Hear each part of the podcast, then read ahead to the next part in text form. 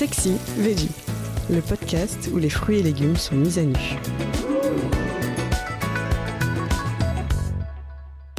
Comment sortir du moule avec un gâteau aux pommes? Il y a d'abord ce petit truc en plus, facile à ajouter à la recette. Des zestes de citron pour une touche de fraîcheur, les graines d'une gousse de vanille pour une note de douceur, du rhum ambré pour une goutte d'ivresse. Vous pouvez aussi changer de farine, ça plaira au palais et au sans gluten. De la farine de maïs, de riz ou même de sarrasin, avec de la noix de coco râpée, c'est un régal. Il y a aussi les recettes transformées comme ce renversant gâteau renversé. Pensez à bien beurrer le moule avant d'y verser un caramel sec. Formez une rosace avec les pommes coupées en quartiers. Versez la pâte à gâteau. Et hop, dans le four.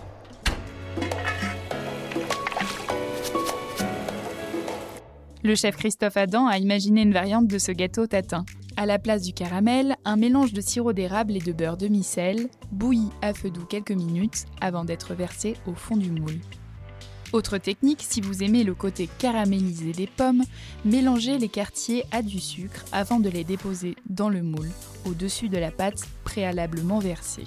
Résultat, à la dégustation, la pomme est fondante à l'intérieur et croustillante à l'extérieur. Ça donne envie, hein? Alors, allons un peu plus loin en ajoutant à la pâte de la crème fraîche et des épices à pain d'épices. Un délire en bouche. La pâte est moelleuse et délicatement parfumée. On pourrait s'arrêter là. Ou ajouter une note finale à ce vertige gourmand, en le servant tiède, par exemple, avec une boule de glace vanille, une crème anglaise. Ou soyons aussi fous que le chef italien Simone Tondo, de la crème de mascarpone à la vanille. Hum, c'est bon un plaisir coquin qui peut rapidement tourner à l'addiction.